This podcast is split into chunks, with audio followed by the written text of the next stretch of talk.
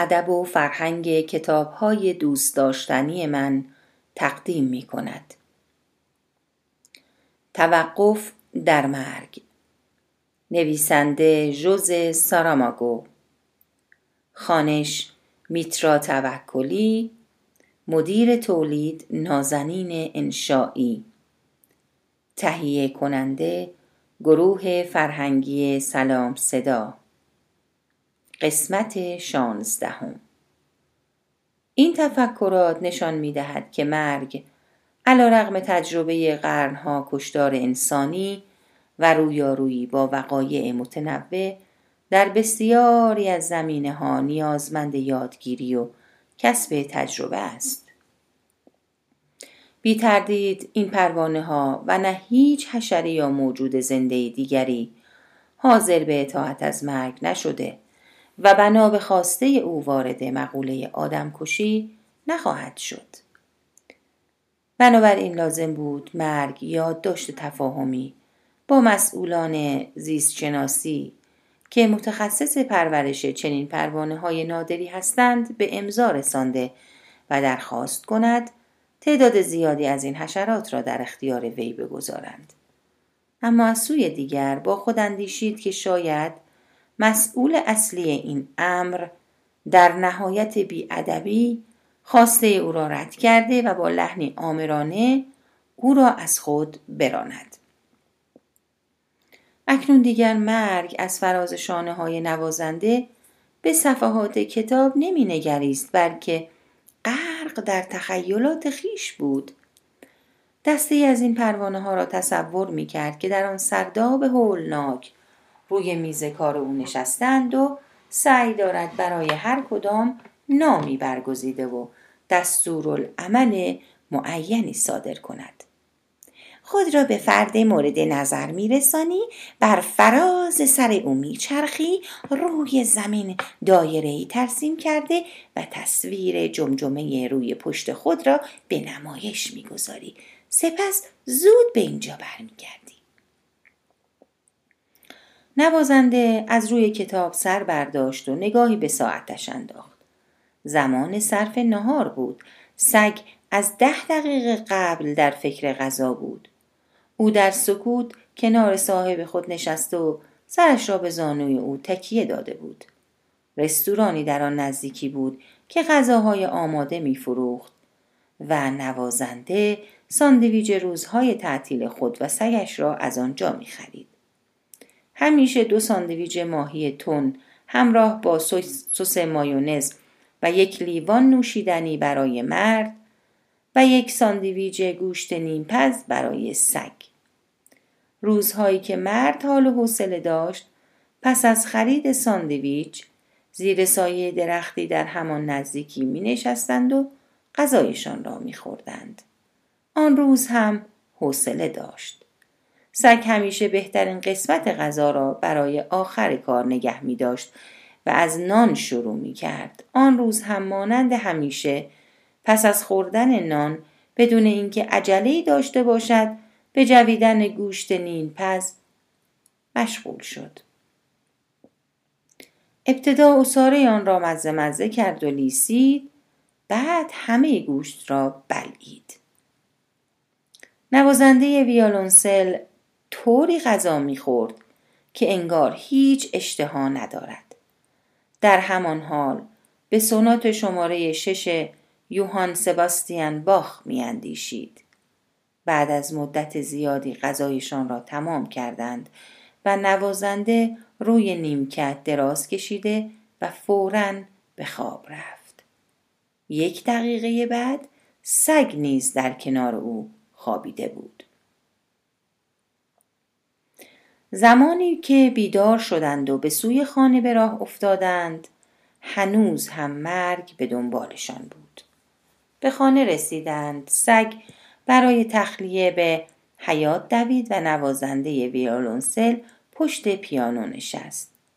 دفتر نوت سونات باخ را در مقابل خود قرار داد و سعی کرد به بهترین نحو ممکن آن را بنوازد. ناگهان مرگ متوجه تصویر زنی شد که روی پیانو قرار داشت. اینکه در منزل یک مرد مجرد عکس زنی دیده شود امری عادی است اما نه. این یکی مادر نوازنده ویالونسل بود. زیرا مردی را در کنار خود داشت که بدون تردید پدر او بود.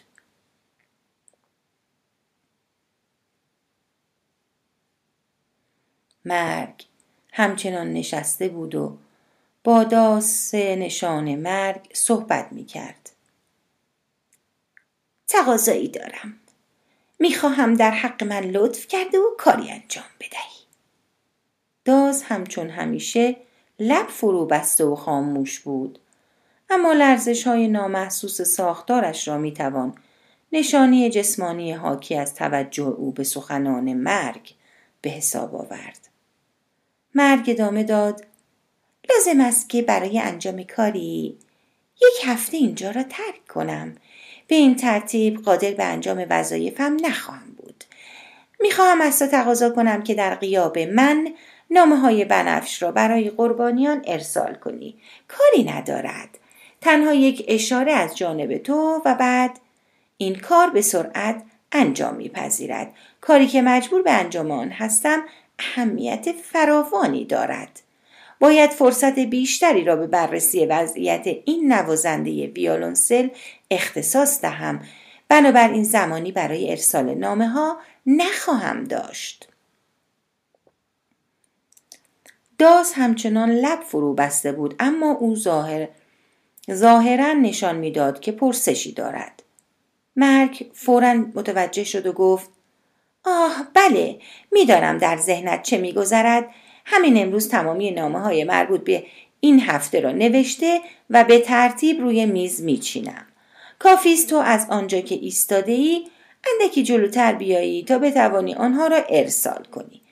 شاید هم زودتر برگشتم. در حقیقت به دنبال راهی برای رساندن ابلاغ مرگ به نوازنده ویالونسل هستم. همین که این کار را انجام دهم وقت را هدر نخواهم داد.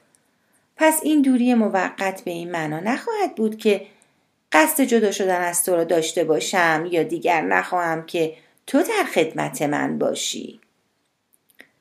سکوت حاکی از تسلیم پاسخ رضایتمندانه او تعبیر شد و به این ترتیب مرگ تمام آن روز را به نوشتن نامه های بنفش رنگ برای قربانیانی اختصاص داد که قرار بود در هفته آینده جان بسپارند. فکر می کنم حدودا 2500 نفر باشند. فرصت کافی برای نوشتن نامه های آنها دارم. تمام نامه ها را مرتب و دستبندی شده روی میز میچینم. نباید اشتباه کنی. آنها را از چپ به راست میچینم. خوب دقت کن. از اینجا تا آنجا. مردم باید به موقع پیام های خود را دریافت کنند.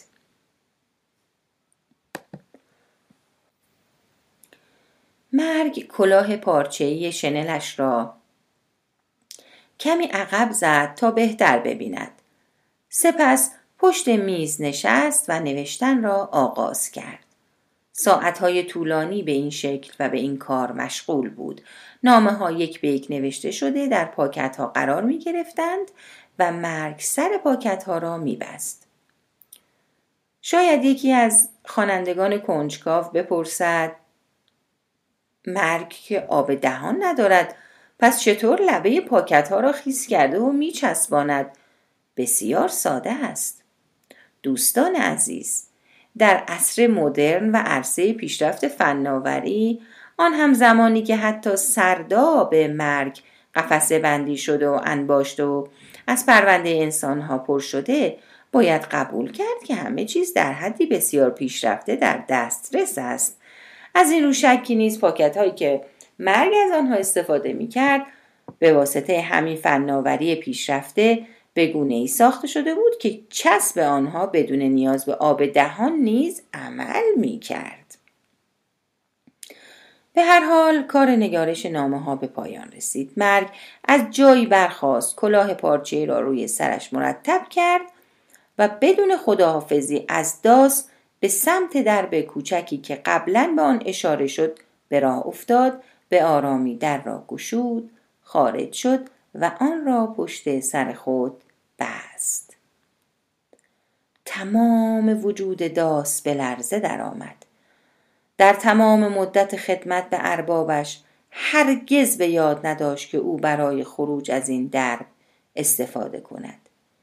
این لرزه که به اندام داس افتاده بود از وحشت بود.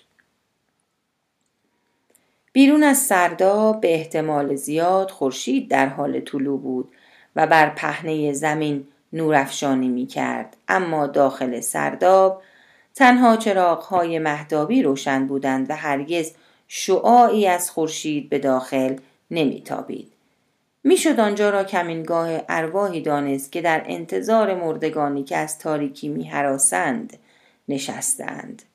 هنوز زمان زیادی تا زمان ارسال نامه ها باقی بود.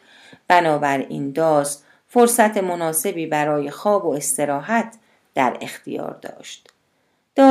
داس نیز از جمله اجسامی بود که مانند برخی انسانها همواره از کمبود خواب گلایه می کنند.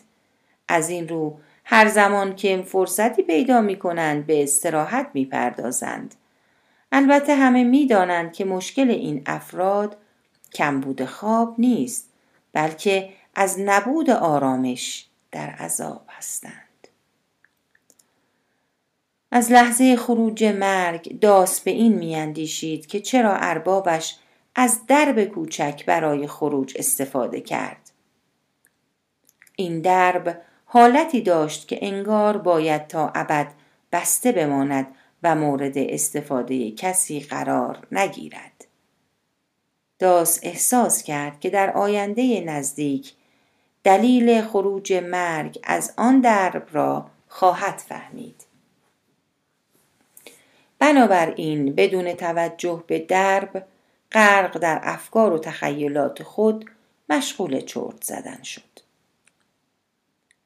زمان زیادی نگذشت تا داس پاسخ این سوال خود را دریافت کند زیرا دقایقی بعد درب کوچک گشوده شد و زن زیبایی قدم به سرداب گذاشت. از آنجا که هرگز راز پنهانی میان داس و مرگ وجود نداشت این ابزار قتل بلافاصله دریافت که آن زن کسی نیست جز مرگ. البته او بارها و بارها شنیده بود که مرگ همین که اراده کند قادر است به هیبت یک انسان درآید. اما از آنجا که تا به آن لحظه این امر انجام نگرفته بود اندکی شگفت زده بود. در واقع این اتفاق را نوعی خیال بافی یا رویا می‌دانست و هیچ انتظار نداشت که روزی در مقابل دیدگانش چنین رویدادی واقع شود. به هر حال تجلی مرگ در حیبت یک زن برای داس به اندازه تولد دوباره سیمرغ از خاکستر یا بیرون آمدن دراکولا از میان تابوت دیرینش که هرچه او را بکشند فایده ای نداشت و تنها راه از میان رفتنش کوبیدن میخ به قلب اوست. هیجان انگیز بود. البته وقایع شگفتانگیز فراوانی در دنیا دیده می‌شوند. مانند تخت سنگ مشهور ایرلندی که هرگاه پادشاه آن را لمس می کرد فریاد می کشید یا چشمه ای که مشعلهای روشن را خاموش و مشعلهای خاموش را روشن می کرد یا زمینی که خون قاعدگی را در آن می کاشتند تا حاصل خیز شود. یا سگهایی که به اندازه مورچه کوچک بودند و به مورچه هایی که قامتی به اندازه یک سگ داشتند. داس که این چیزها را ندیده بود نمی توانست حقیقتشان را باور کند. اما این بار افسانه زنده را در مقابل چشمانش می‌دید. به آرامی رو به مرگ گفت چه زیبا شده ای!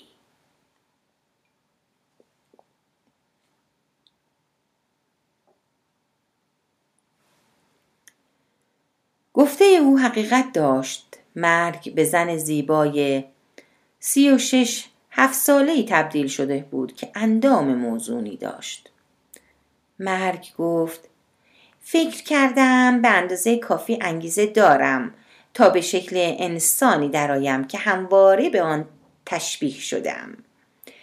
البته نه آنکه مارسل پروست گفته زیرا همانطور که می‌بینی نه چاق هستم و نه سیاه پوش البته شاید تو مارسل پروست را نشناسی. هرچه باشد تو فقط یک داس هستی که چیزی جز درو نمی‌داند. داسی که یا خرمنده رو می‌کند یا انسان را. بنابراین تو هرگز در مورد مارسل پروست چیزی نشنیده ای اما من او را خوب می‌شناسم. او نویسنده مشهوری بود که پرونده شبیه یکی از همین پرونده ها که اینجا می‌بینی داشت. البته من جان او را نگرفتم زیرا از اهالی این کشور نبود. داس پرسید از اهالی این کشور نبود؟ نه اهل فرانسه بود. لحن مرگ سرشار از اندوه بود. داس گفت من همواره تو را دوست و همراه خود پنداشتم. اما لحظات قبل که از این درد گذشتی از آنجا که برای نخستین بار دست به این کار زده بودی از تو آزرد خاطر شدم. بنابراین تقاضا می‌کنم به من بگویی چرا به آنجا رفتی و اون سوی درب چیست؟ مرگ نمی‌دانست چه بگوید. با این وجود سعی کرد مسئله را طوری شرح بدهد که داس توان درک آن را داشته باشد. آنجا شبیه یک انبار است. چیزی شبیه رخکن پشت صحنه پشت صحنه تئاتر. صدها مانکن کمد جا لباسی و هزاران هزار لباس. داس گفت از آن لباس ها برای من هم میآوری؟ مرگ با خود اندیشید یک داس. از لباس و مد چه می‌داند؟ وانگهی.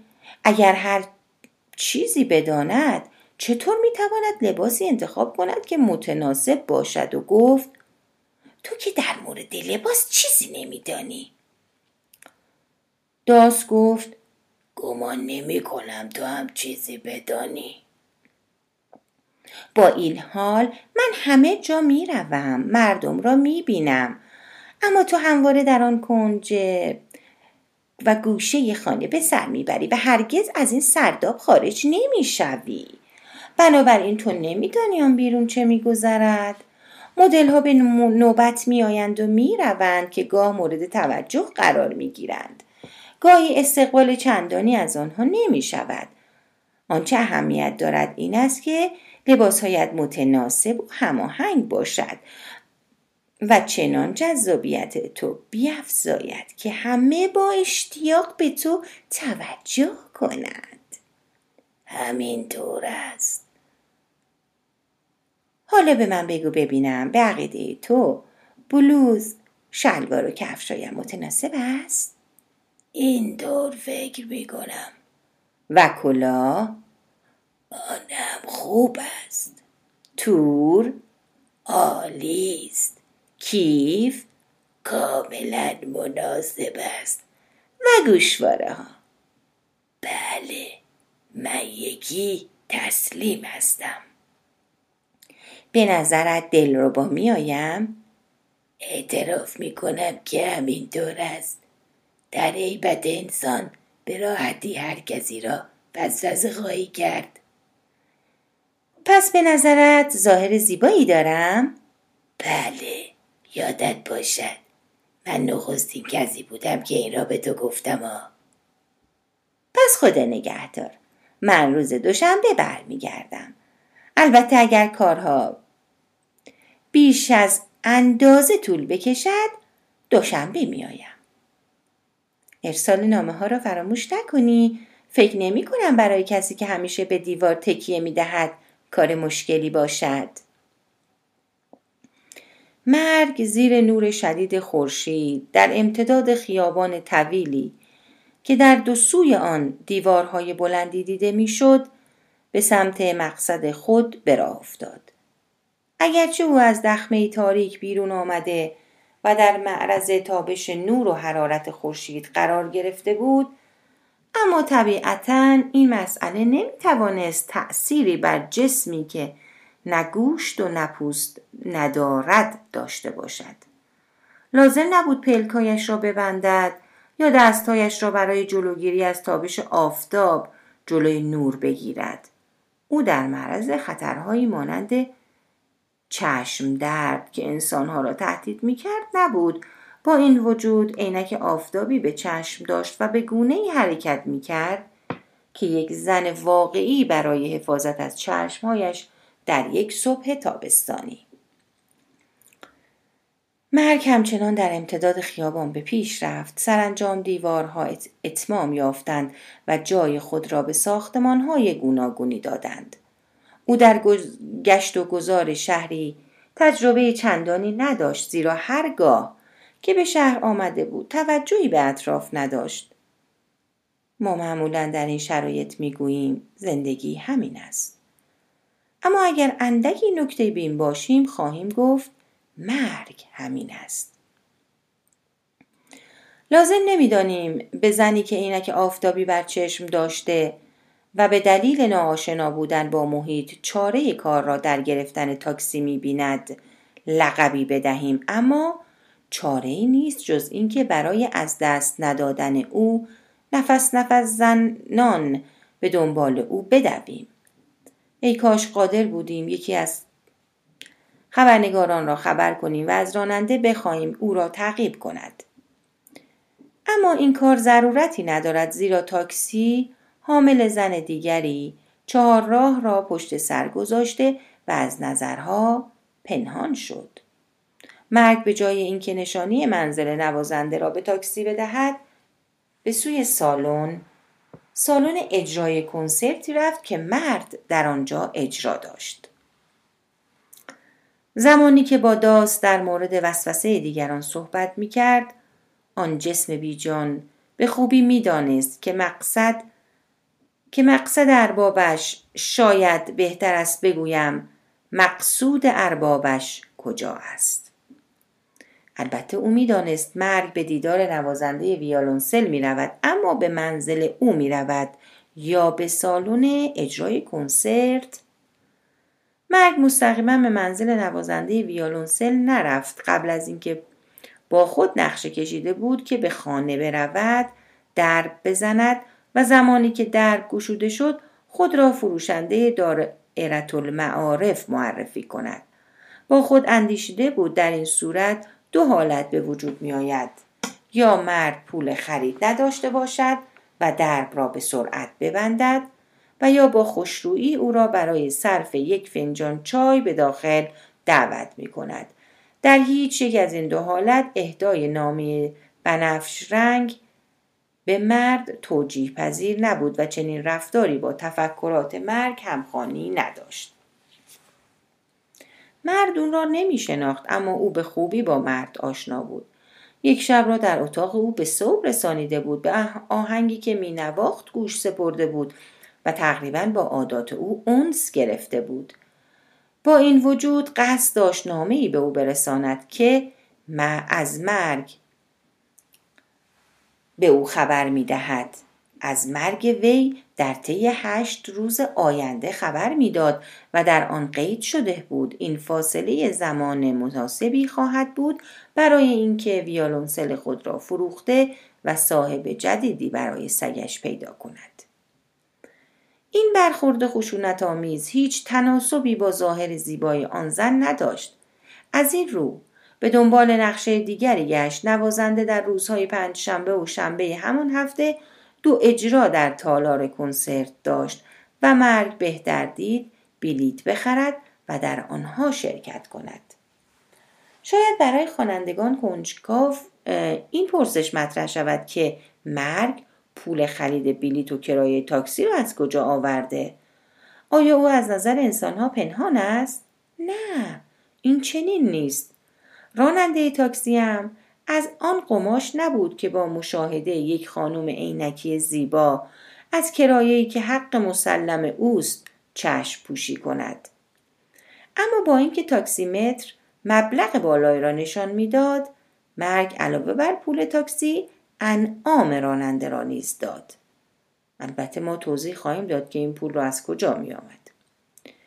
اول اینکه باجه های خودپرداز برخی بانکها باز بودند.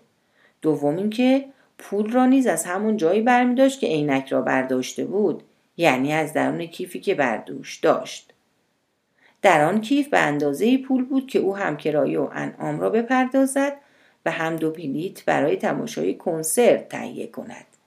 علاوه بر این برای پرداخت هزینه هتلی که قرار بود این چند روز را در آن اقامت کند نیز پول کافی داشت. پای شعبد بازی و غیب شدن نیز در میان نبود. زیرا مرگ کرایه و انعام راننده را پرداخت و بدون جلب توجه از تاکسی پیاده شد. مرگ شتابان خود را به باجه فروش بلیت رساند که روی تابلوی آن نوشته بود تعداد اندکی بلیت باقی مانده و به زودی باجه بسته خواهد شد.